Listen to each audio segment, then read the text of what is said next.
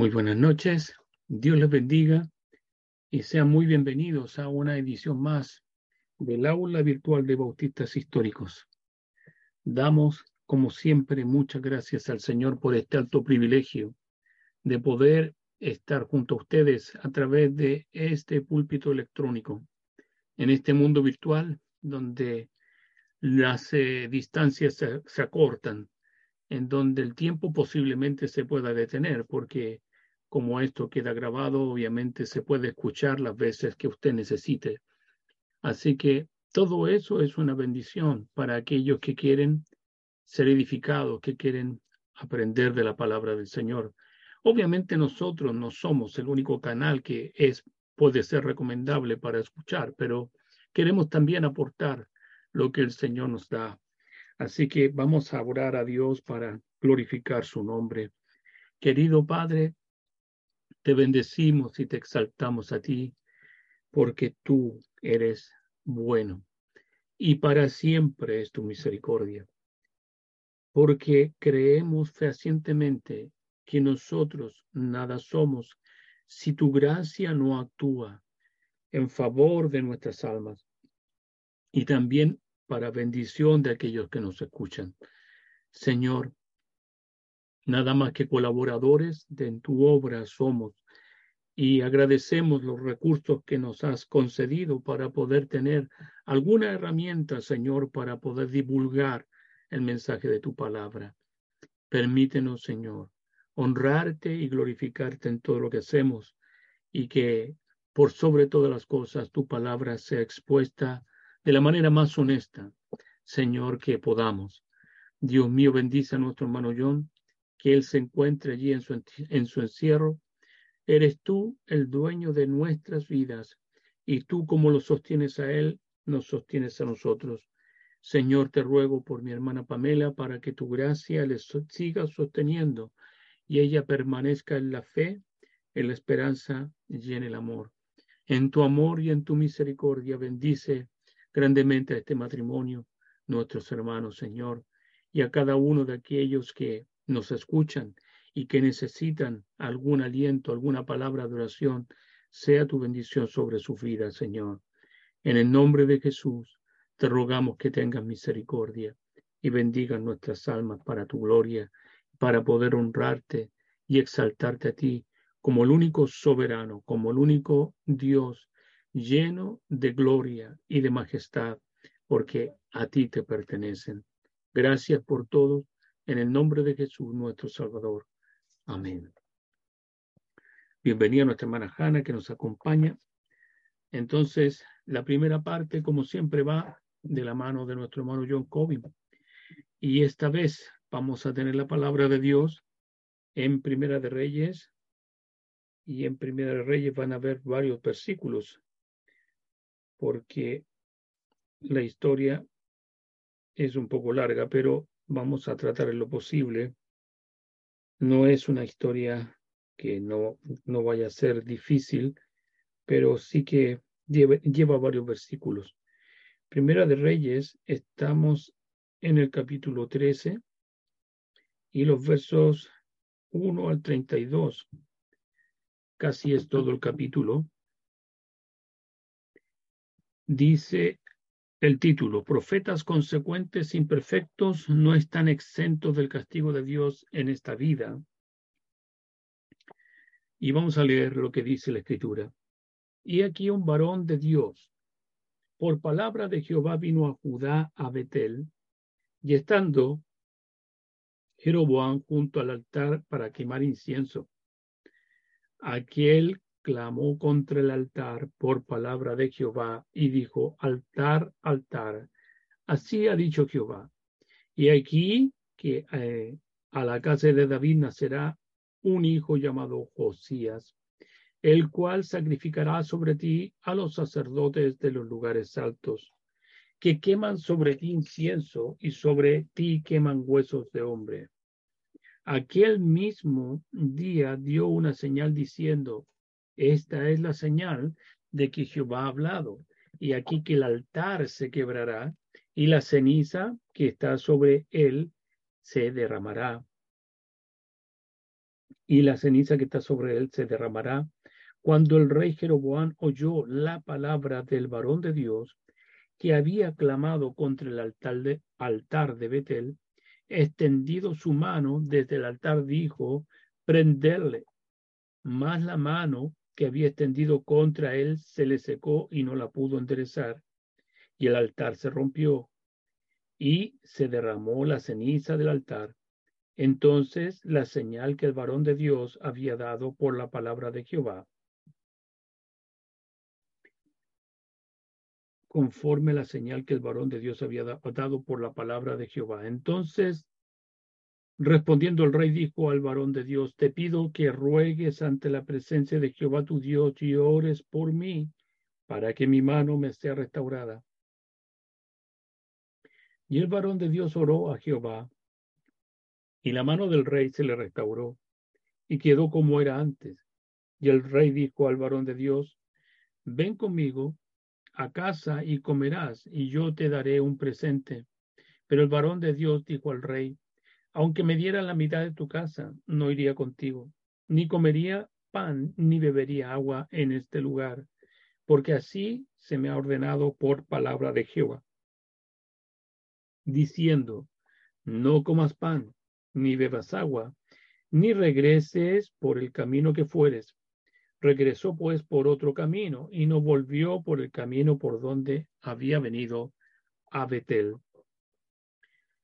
Moraba entonces en Betel un viejo profeta, al cual vino su hijo y le contó todo lo que el varón de Dios había hecho aquel día en Betel. Le contaron también a su padre las palabras que había hablado al rey. Y su padre le dijo, ¿por qué camino se fue? Y sus hijos le dijo, le mostraron por el camino por donde había regresado el varón de Dios, que había venido de Judá. Y él dijo a sus hijos, ensilladme el asno. Y ellos le enseñaron el asno. Y él montó, y yendo tras el varón de Dios, le halló sentado debajo de una encina. Y le dijo, ¿tú eres el varón de Dios que vino de Judá? Él dijo, yo soy. Entonces le dijo, ven conmigo a casa y come pan. Mas él respondió, no podré volver contigo, ni iré contigo, ni tampoco comeré pan, ni beberé agua contigo en este lugar, porque por palabra de Dios me ha sido dicho, no comas pan, ni bebas agua allí ni regreses por el camino por donde fueres. Y el otro le dijo mintiéndole, yo también soy profeta como tú. Y un ángel me ha hablado por palabra de Jehová, diciéndole, diciendo, tráele contigo a tu casa para que coma pan y beba agua. Entonces volvió con él y comió pan en su casa y bebió agua. Y aconteció que estando ellos en la mesa, vino palabra de Jehová al profeta que le había hecho volver, y clamó al varón de Dios que había venido a Judá, diciendo, así dijo Jehová, por cuanto has sido rebelde al mandato de Jehová, y no guardaste el mandamiento de Jehová tu Dios, que Jehová tu Dios te había prescrito, sino que volviste y comiste pan y bebiste agua en el lugar donde te había dicho que no comieses pan ni bebieses agua. No entrará tu cuerpo en el sepulcro de tus padres. Cuando había comido pan y bebido, el que le había hecho volver le ensilló el asno. Y yéndose le topó un león en el camino y le mató. Y su cuerpo estaba echado en el camino, y el asno junto a él, y el león también junto al cuerpo. Y aquí unos que pasaban vieron el cuerpo que estaba echado en el camino y el león que estaba junto al cuerpo. Y vinieron y lo, y lo dijeron en la ciudad donde el viejo profeta habitaba.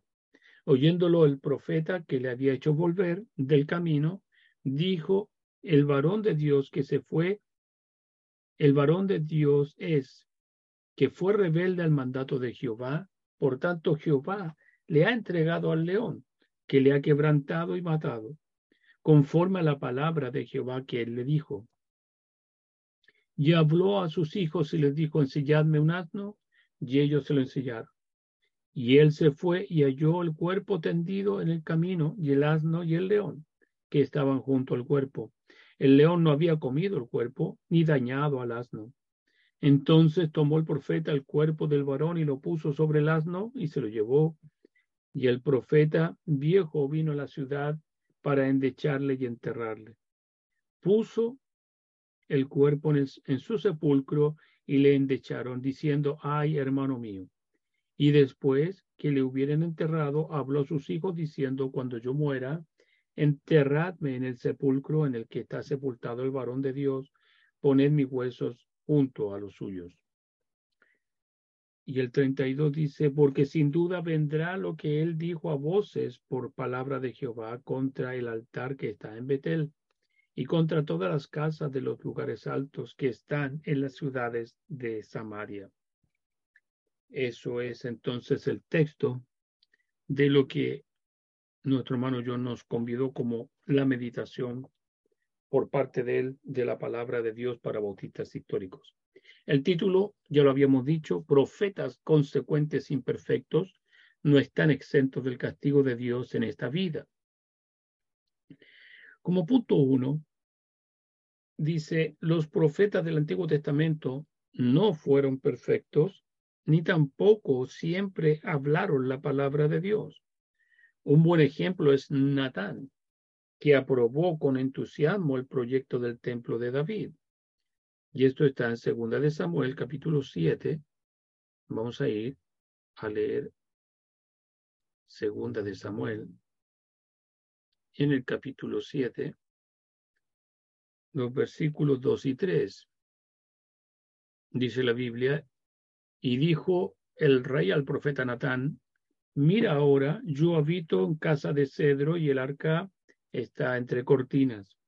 Y Natán dijo al rey, anda y haz lo que está en tu corazón, porque Jehová está contigo. equivocadamente no muy diferente de los pastores de hoy que le encantan los proyectos de construir lugares del culto. Solo ser reprendido y corregido por Dios en segunda de Samuel, en este mismo capítulo 7, pero los versículos 4 al 13. Vamos a leer allí, verso 4. Aconteció aquella noche que vino palabra de Jehová a Natán diciendo, Ve y di a mi siervo David, así ha dicho Jehová, ¿tú me has de edificar casa en que yo more? Ciertamente no he habitado en casas desde el día en que saqué a los hijos de Israel de Egipto hasta hoy, sino que he andado de, en tienda y el, en tabernáculo, y en todo cuanto he andado con todos los hijos de Israel, he hablado yo ¿He hablado yo palabra alguna de las tribus de Israel a quien haya mandado apacentar a mi pueblo, diciendo, ¿por qué no me habéis edificado casa de cedro? Ahora pues dirás, ahora pues dirás así a mi siervo David, así ha dicho Jehová de los ejércitos. Yo te tomé del redil de detrás de las ovejas para que fueses príncipe sobre mi pueblo, sobre Israel. Y aquí he estado contigo en todo cuanto has andado, y delante de mí y delante de ti he destruido a todos tus enemigos. Y te he dado nombre grande como eh, te he dado un nombre grande como el nombre de los grandes que hay en la tierra. Además, yo fijaré un lugar a mi pueblo Israel para que habite en su lugar y nunca más sea removido, ni los inicuos le aflijan más, como al principio. Desde el día que puse jueces sobre mi pueblo Israel, a ti te daré descanso de todos tus enemigos.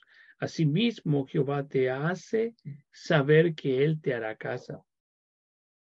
Cuando tus días sean cumplidos y duermas con tus padres, yo levantaré después de ti a uno de tu linaje, el cual procederá de tus entrañas, y afirmaré su reino. Él edificará casa a mi nombre y yo afirmaré para siempre el trono de su reino. Hasta ahí entonces los versículos de la profecía de Natán sobre David. La verdad es que David no llegó a construir el templo. Natán estaba muy entusiasmado de que así fuera, pero Dios dijo otra cosa. Entonces, tenemos a un buen profeta. Natán era excelente profeta de Dios, pero en ese momento no estaba hablando la palabra de Dios, Dios lo corrigió.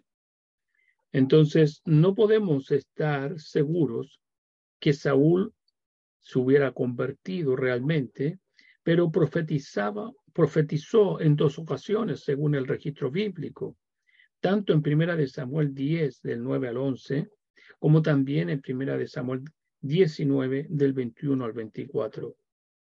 Si yo fuera considerado si fuera considerado profeta de Dios, hubiera realmente habría tenido mucho pecado en su vida. Hablando de esto, recuerde, recuerdan que Salomón se transformó de piadoso en degenerado, según segunda de Samuel capítulo 11, pero Dios le usó para escribir la palabra de Dios.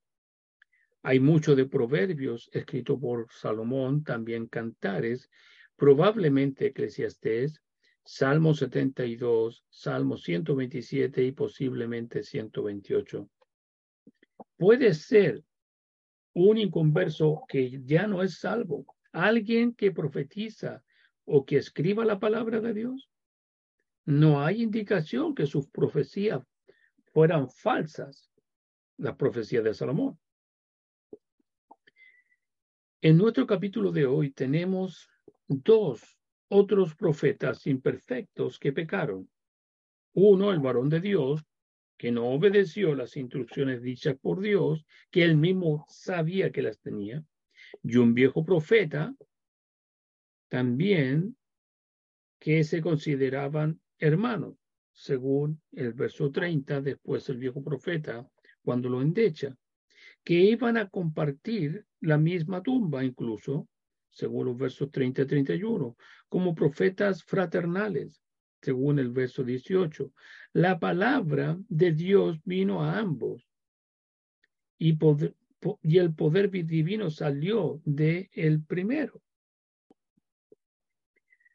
No obstante, el primer varón de Dios desobedeció al Señor y Dios le mandó un león para matarlo, sin tomar en consideración que otro verdadero profeta, viejo profeta, le mintió y le engañó por razones no divulgadas.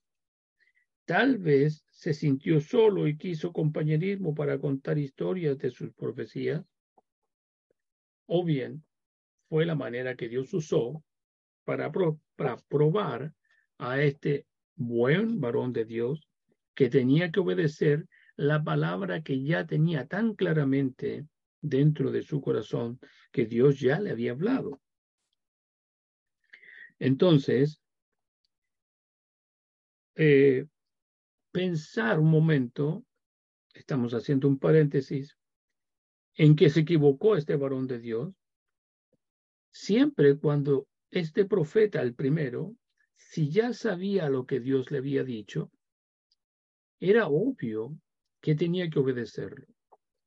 Ahora, como vino este segundo profeta, viejo, y le dice, yo también soy profeta, y le dice, entonces, no, yo no voy a ir contigo, pero él le insiste que como es profeta, que un ángel supuestamente le había hablado.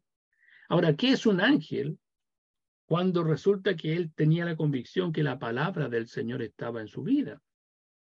La verdad es que allí entonces podemos ver cómo más o menos en Gálatas, el apóstol Pablo dice claramente que si aún un ángel del cielo bajare y nos hablare otro evangelio que sea distinto del que él ya había predicado, entonces tal ángel sea anatema inclusive. ¿Qué quiere decir? Que el mensaje de la palabra de Dios es uno y que una vez que nosotros ya lo hayamos recibido, como el primer profeta, tenemos que nada más que obedecer. No importa quién se nos ponga por delante a decirnos algo distinto. Este viejo profeta engañó al primero. Las motivaciones, la verdad, que no están descritas aquí. Solamente relata los hechos. No obstante, volvemos ahora entonces a lo que nos escribe hermano John. No obstante, el primer varón de Dios desobedeció al Señor, según el verso 21. Dios le mandó un león para matarlo, según el verso 24, y sin tomar en consideración que otro verdadero profeta de Dios le mintió y le engañó, por razones no divulgadas. Tal vez se sintió solo y quiso compañerismo para contar historia de sus profecías. Entonces, las preguntas ahora vienen. ¿Creen que el pecado de un genuino hermano en la fe no le afectará? La verdad es que esa pregunta está bastante clara. Sabemos que Dios va a dar a cada uno conforme a sus obras.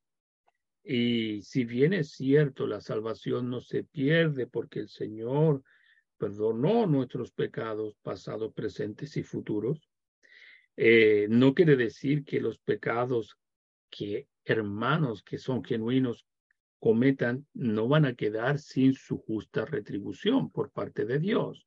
Sabemos que cualquier pecado tiene consecuencias y muchas veces tenemos que vivir con esas consecuencias. Es probable que si tenemos tiempo para arrepentirnos, obviamente Dios nos va a perdonar y nuestra salvación no va a ser afectada, pero vamos a tener que vivir con las consecuencias de nuestra rebelión. ¿Creen que Dios les excusará por sus pecados hechos porque otros hermanos le han engañado? Vaya, aquí entonces la responsabilidad es completamente personal y, particular de cada uno. No podemos eh, excusarnos en que otra persona viene y nos dice algo que es falso. Debemos nosotros verificar si acaso lo que estamos recibiendo es por parte de Dios. ¿Creen que algunos pecados suyos no son responsabilidad, son responsabilidad de otros? Ah, lo que opina la Biblia es muy claro. No hay responsabilidad ni siquiera entre los padres y los hijos, según lo que dice Ezequiel. Toda alma que pecare morirá. Eso quiere decir que en cuanto a pecado y justicia, Dios tiene claridad y obviamente no va a castigar a, al justo por el malo de ninguna manera. Como dicen por ahí ese dicho, muchos pagan justos por pecadores y no es así en el caso de Dios. Dios es juez justo. Eso es absolutamente claro. No va a haber una equivocación por parte de Dios, de ninguna manera. Si Dios se tratara tal cual con sus profetas generalmente consecuentes y usado para entregar la palabra a reyes malvados como Jeroboam y hacer milagros de sanamientos ante él, ¿cómo va a tratar con nosotros si le desobedecemos con soberbia presuntuosamente, siendo engañados o no? El pecado no es un chiste para Dios. Si está jugando con Dios practicando un pecado, huyan hoy al Salvador y, pedir perdón por su sangre y arrepentirse, que obviamente tiene que ser con el hecho de abandonar lo que estamos haciendo.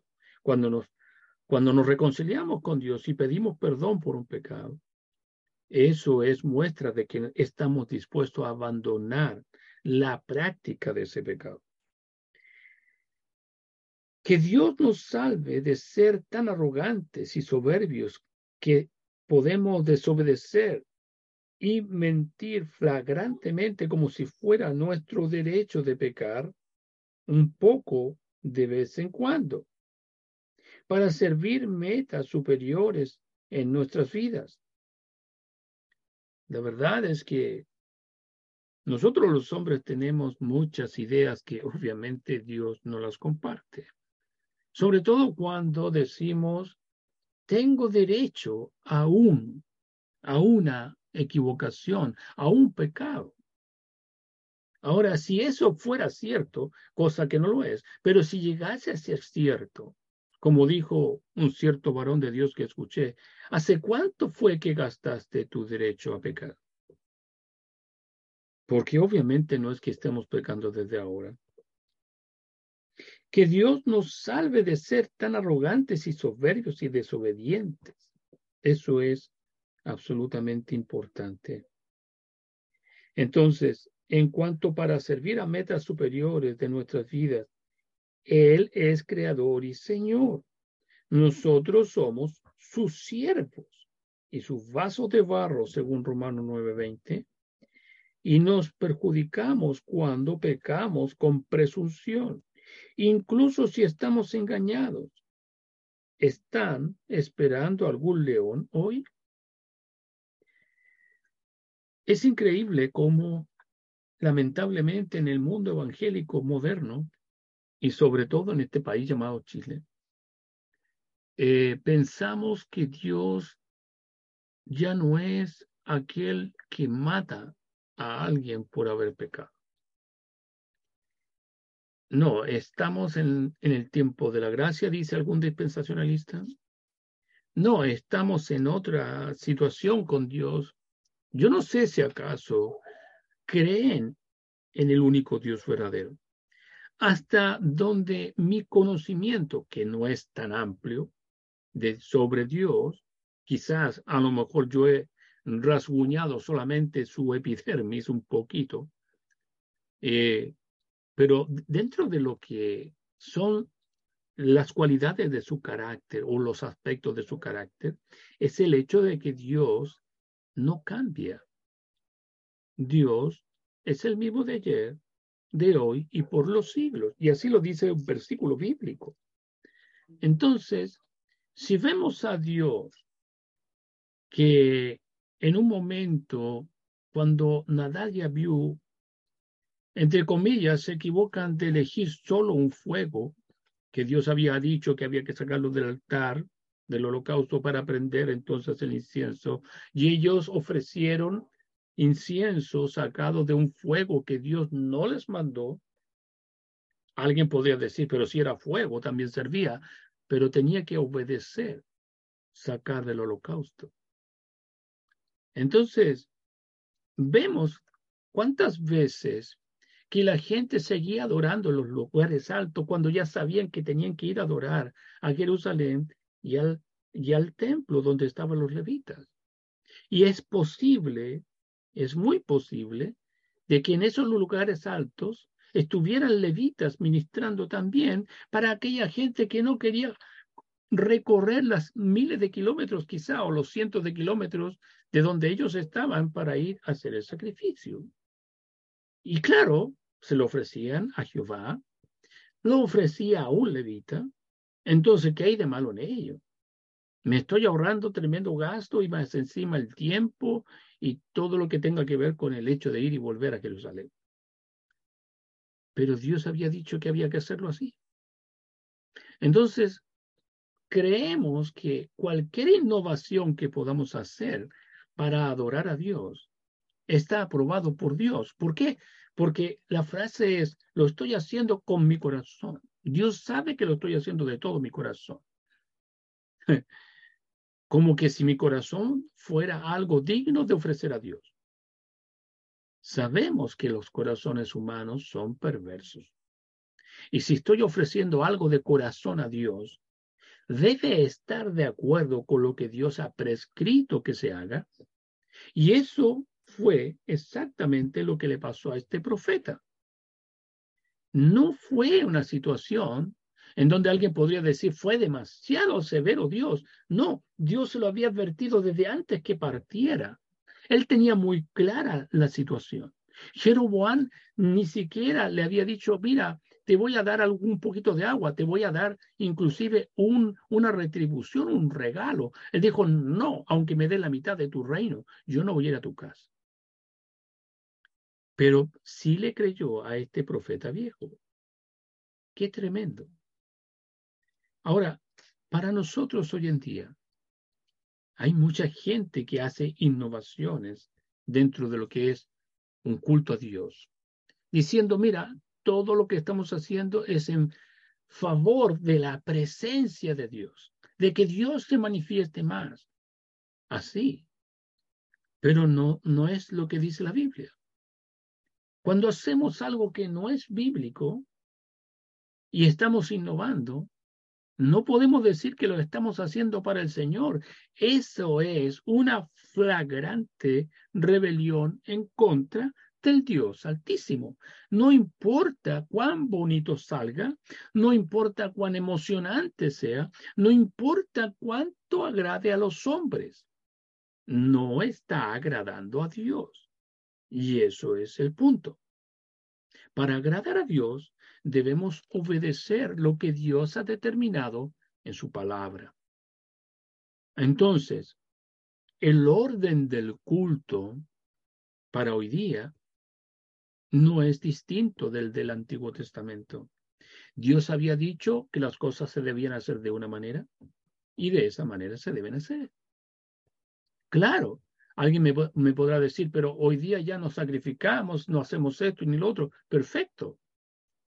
Pero la liturgia de un culto a Dios no puede estar adornada ni de magos, ni de payasos, ni de malabaristas, ni ninguna de esas cosas. Hay iglesias que parecen circo hoy en día, solamente con el fin de buscar entretenimiento para que puedan arrastrar más personas a entrar a ese lugar. Pero toda vez que utilizamos cualquier distractor carnal para atraer personas, es que vamos a tener que seguir haciendo de esa misma manera innovaciones para mantener a esa persona dentro. ¿Por qué? Porque no está dentro por una obra espiritual. No está dentro por un verdadero arrepentimiento. Está allí solamente porque recibe entretención y emoción. Entonces, nuestras vidas deben estar de acuerdo con la escritura. Y si somos ya creyentes, Debemos asegurarnos de conocer al único Dios verdadero y adorarle de la manera que Él está, ha establecido para que esto se haga. No podemos hacer de otra forma. Cualquier otra forma distinta va a ser, no va a ser algo, ah, qué bonito, mira cómo lo está. No, va a ser rebelión. Nada más. Nada más. Como rebelión. Y en este caso, el profeta viejo dice que el varón de Dios fue rebelde a lo que la palabra de Dios le indicó. Desobedeció, eso es una rebelión. Es muy duro, es muy eh, estricto, pero es la verdad. Y Dios va a juzgar a cada uno conforme a sus obras. Es cierto Posiblemente alguien me diga, pero hermano, no voy a perder mi salvación. Posiblemente, posiblemente. Pero recuerde, no va a quedar sin su consecuencia. Va a haber consecuencia. En el caso del Antiguo Testamento, Pablo habló a los hermanos de Corintio y les dijo, mira, hay algunos que están tomando la cena del Señor indignamente. Y más, más encima explica más o menos la situación. Y como seguían haciéndolo, algunos estaban enfermos y otros ya habían partido. ¿A qué se refería Pablo? O sea, ya habían muerto. Claro, nosotros decimos, bueno, cuando un hermano se muere en la congregación, no siempre por pecado, ¿cierto? Claro, es muy fácil, pero cuando sí es por pecado, y en este caso Pablo lo dijo, que aquellos que ya estaban practicando este pecado de tomar la Santa Cena indignamente, ya algunos estaban enfermos y otros ya habían partido. O sea, el Dios del cielo no deja sin retribución aquellos que pecan de manera presuntuosa e insisten. Y claro, como no caen muertos a la primera, dicen, bueno, ¿qué me va a pasar? Yo lo estoy haciendo para el Señor. Y ahí entonces justificamos cualquier cosa. Ahora, estoy hablando de esto porque ¿para qué vamos a hablar de los pecados evidentes, no? De aquellos pecados que todos conocemos. Hablemos de cosas que son quizá a lo mejor más sutiles para ver que las cosas sutiles para Dios no son detalles, son importantes, porque todo aquel que se acerca a Dios debe tratarle como a santo. Eso es lo que dice la palabra. Bien, ha sido hermoso esta primera parte, pero tenemos que hacer la segunda parte. Así que vamos a dar gracias a Dios por la primera. Señor, agradecemos este recordatorio importante de darnos a nosotros capacidad de discernimiento, como decía Charles Spurgeon, Señor, que el discernimiento no era conocer la diferencia entre lo bueno y lo malo, porque eso es muy evidente, sino que nos des el discernimiento para poder encontrar la diferencia entre la verdad pura y la casi verdad que hoy día lamentablemente pasa como que si fuera lo mismo y no es lo mismo. Señor, ten misericordia y danos el celo apropiado de parte de tu Espíritu en nuestras vidas para siempre buscar la verdad, para creerla, para vivirla y para darla a conocer. En el nombre precioso de Jesucristo. Gracias, Señor. Amén. Muy bien. Ha sido muy hermoso y vamos a ir a la segunda parte que está en el libro de Romanos. Hoy día nos toca inaugurar el capítulo 12 del libro de Romanos. Y este capítulo 12, sobre todo los primeros versículos, realmente para mí son muy especiales. Así que vamos a ir eh, paso a paso, no me voy a apurar más de lo necesario, así que lo más probable que hoy día nos vayamos más allá del versículo 1, porque es muy, muy hermoso. Muy, muy bien, vamos a ver. Eh, lo que voy a leer, recuerden siempre que no va a calzar de manera justa con lo que dice Reina Valera, porque el libro del hermano Hendrickson, el cual estamos exponiendo, de sobre el libro de Romanos fue escrito originalmente en inglés. Lo más probable que él haya utilizado Biblia King James. Entonces, cuando el libro fue traducido al español, se tradujo inclusive con los versículos. Ahora, las eh, diferencias no van a ser eh, de fondo, va a decir casi lo mismo, solamente la forma quizás puede que cambie, pero es importante tener en cuenta eso. Entonces, Versículo 1 dice el hermano Hendrickson, os exhorto pues, hermanos, vista la gran misericordia de Dios, que os ofrezcáis como sacrificios vivos, santos, agradables, lo que es vuestro culto espiritual. Ya que la primera expresión, a saber, os exhorto, en el original es una sola palabra, indica que el carácter no solo del párrafo inicial, sino también de los cinco capítulos finales de esta epístola. No es que la exhortación haya estado totalmente ausente en los capítulos anteriores, pero en términos generales es exposición, lo que encontramos en Romanos del 1 al 11. Por tanto, que la exhortación predomina en Romanos 12 al 16 como podríamos llamar, viene la aplicación. Como es un apóstol llamado, según Romanos 1.1, un ministro de Cristo Jesús, según el capítulo 15, verso 16, revestido de la autoridad que Pablo, en un espíritu de amor y preocupación, exhorta a sus hermanos muy amados de la, de la iglesia de Roma. Respecto a estas palabras, hermanos, véanse lo que se ha dicho anteriormente sobre el capítulo 1, verso 13 y capítulo 7, verso 1. Pablo literalmente exhorta a quienes se dirige a ofrecer sus cuerpos como sacrificios a Dios. No obstante, en el capítulo 6, verso 11 al 15, deja claro que en un contexto tal, la palabra cuerpo se refiere a toda su la personalidad, También hay cita en Filipenses 1.20. Calvino dice, al hablar de cuerpos no se refiere solamente a nuestra piel y a nuestros huesos, sino a la totalidad de lo que nos compone. Él adoptó la, esta palabra para poder designar más completamente a todo lo que somos, ya que los miembros del cuerpo son los instrumentos por medio de los cuales llevamos a cabo nuestros propósitos.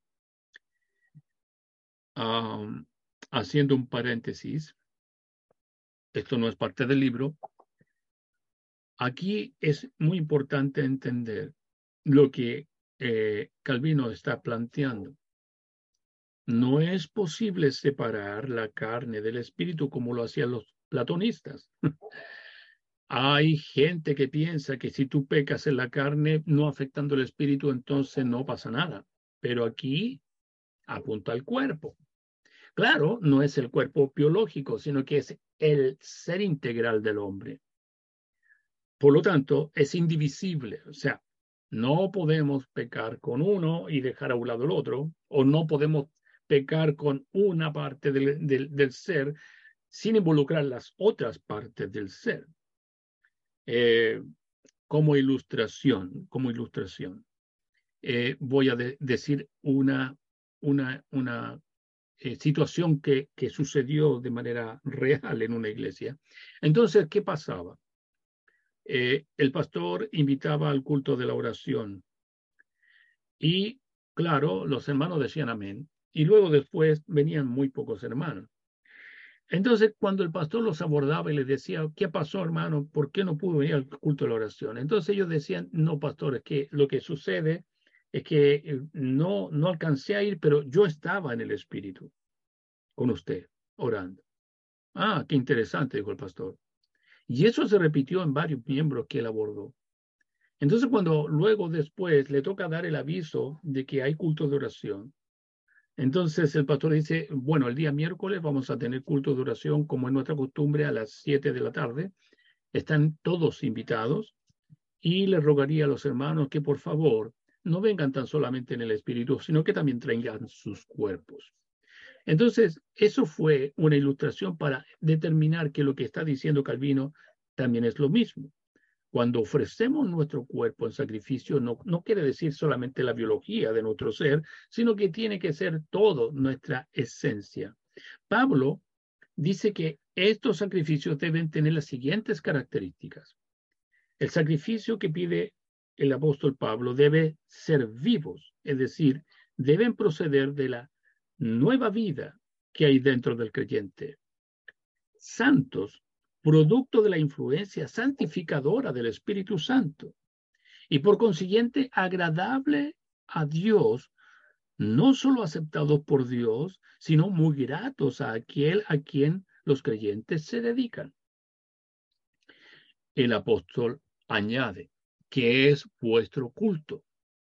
Lo que ha dicho anteriormente, véase también capítulo 9, verso 4 de Romanos, sobre esta palabra culto que tiene también vigencia aquí.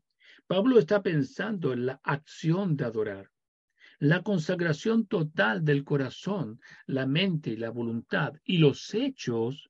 En realidad es todo lo que uno es, tiene que y hace a Dios, nada menos. En realidad todo lo que uno es, tiene y hace a Dios, nada menos. O sea, volvemos de nuevo a, esa integridad. Nuestro culto, claro, no es solamente en el templo, aunque obviamente en el templo se hace un culto a Dios, pero es como la adoración. No adoramos solamente cuando estamos cantando Santo, Santo, Santo, sino que la adoración de nuestro ser tiene que involucrar toda nuestra vida, las 24 horas del día, los siete días de la semana en donde estemos, hemos de vivir para la gloria de Dios, para la alabanza de la gloria de su gracia, manifestando la verdad de Dios en nuestras vidas. Entonces, este culto también es igual. Tiene que ver con el adorar a Dios, tiene que ver con una consagración total y obviamente vuelve de nuevo a la indivisibilidad del, individuo. Tiene que estar involucrado el corazón, la mente, la voluntad y los hechos porque por mucho que me digan a alguien, ah, es que hermano, tú no conoces lo que hay en mi corazón.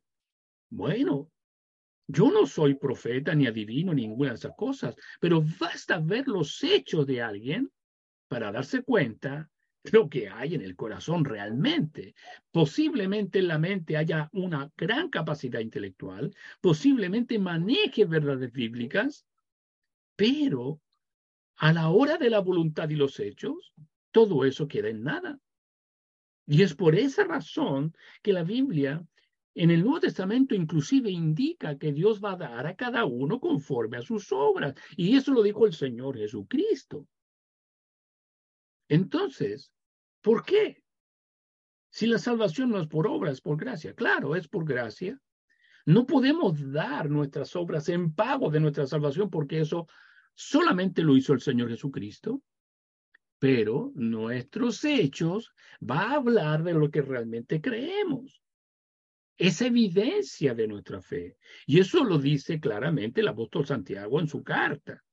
Bueno, la fe sin obra es muerta. Muéstrame tu fe y yo te diré si acaso estás creyendo o no. Eso es lo que le dice. Está claro que obviamente esos hechos van a ser fruto y únicamente de esa obra gloriosa del Espíritu Santo. El brindar tal devoción constituirá nuestro culto logiquen, dice Pablo, en debate sobre logiquen de el femenino lógicos, continúa. La palabra, esto estamos hablando en griego, la verdad que no me manejo en eso. La palabra nos recuerda la palabra lógico, pero el significado de una palabra no es determinado en primer lugar por su etimología, sino por su uso en determinado contexto. Con todo, en caso presente lógico, en, el sentido de razonable, merece consideración. Varios traductores han aceptado razonable o racional. Mientras escribo esto, dice el hermano Hendrickson, estoy examinando dos volúmenes, el de Brakel una obra holandesa teológica sistemática a la cual este autor diera por título basándose en Romanos 12.1, y es decir, la religión razonable o razonable culto a Dios. Según esta interpretación, lo que Pablo está diciendo es que brindarle a Dios una devoción de todo corazón es el único culto razonable o lógico. O sea, Dios no se contenta con menos que todo. Eso es lo que está dando a entender. O sea, no vamos a ir a Dios a adorar con la mitad de nuestro corazón, con la mitad de nuestra mente. Ah, pero alguien dirá, esto es demasiado. Bueno, el Señor Jesucristo dijo claramente, ¿quieres ser mi discípulo? Bueno, niégate a ti mismo, toma tu cruz todos los días y luego sígueme. Esas son las prerrogativas del maestro para el discipulado. Pero aunque esta interpretación del adjetivo griego tiene sentido, no es la única posible, quizá ni siquiera la mejor. En el único otro pasaje en que el adjetivo ocurre es a saber en 1 Pedro 2.2. El mismo significa espiritual como evidencia el contexto. Pedro no puede haber estado refiriéndose a una leche lógica o razonable. Además, en el contexto, él menciona una casa espiritual y sacrificios espirituales. No debe causar sorpresa, entonces, que varios traductores hayan aceptado para Romanos 12.1 la traducción culto espiritual. Porque aunque espiritual también puede ser lo, lo mejor la mejor traducción del adjetivo que Pablo usa, el significado de 2.1, considerando como unidad, es ciertamente este, que es justo y correcto.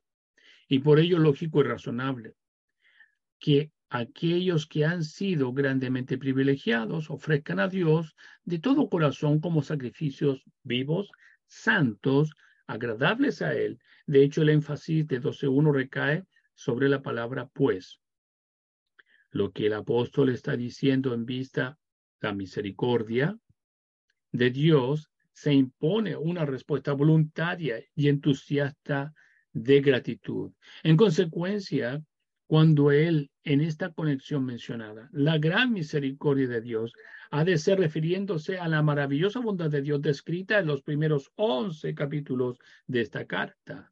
Su bondad capítulo 2, verso 4, la paciencia, capítulo 9, verso 22, 11, 22, el amor, Romanos 5, 5, Romanos 8, 35 y 39, la gracia, muchas más citas, debe estar pensando en particular en su gran tema, a saber, la justificación por la fe, una justificación basada solamente en el autosacrificio sustitutivo de Cristo, que sale, aparece en Romanos 3, 24 25, lo que está diciendo entonces es que esta soberana misericordia divina requiere una vida de dedicación total y de compromiso con todo el corazón. Esa es la única reciprocidad que podemos ofrecer a Dios.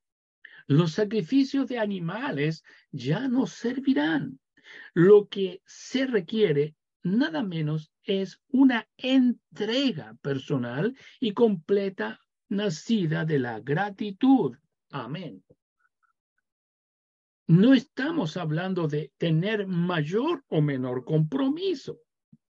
Compromiso es una puerta que se abre y se cierra por dentro. Cuando estamos hablando de entrega, ese es el verdadero concepto del Evangelio. Por consiguiente, lo que el apóstol enseña aquí es que la ética cristiana se basa en la doctrina cristiana. De allí, 1 Corintios 15, del 1 al 57 y sea seguido por muchas otras citas. No las nombro todas porque la verdad es que no sé si acaso alguien busca las citas.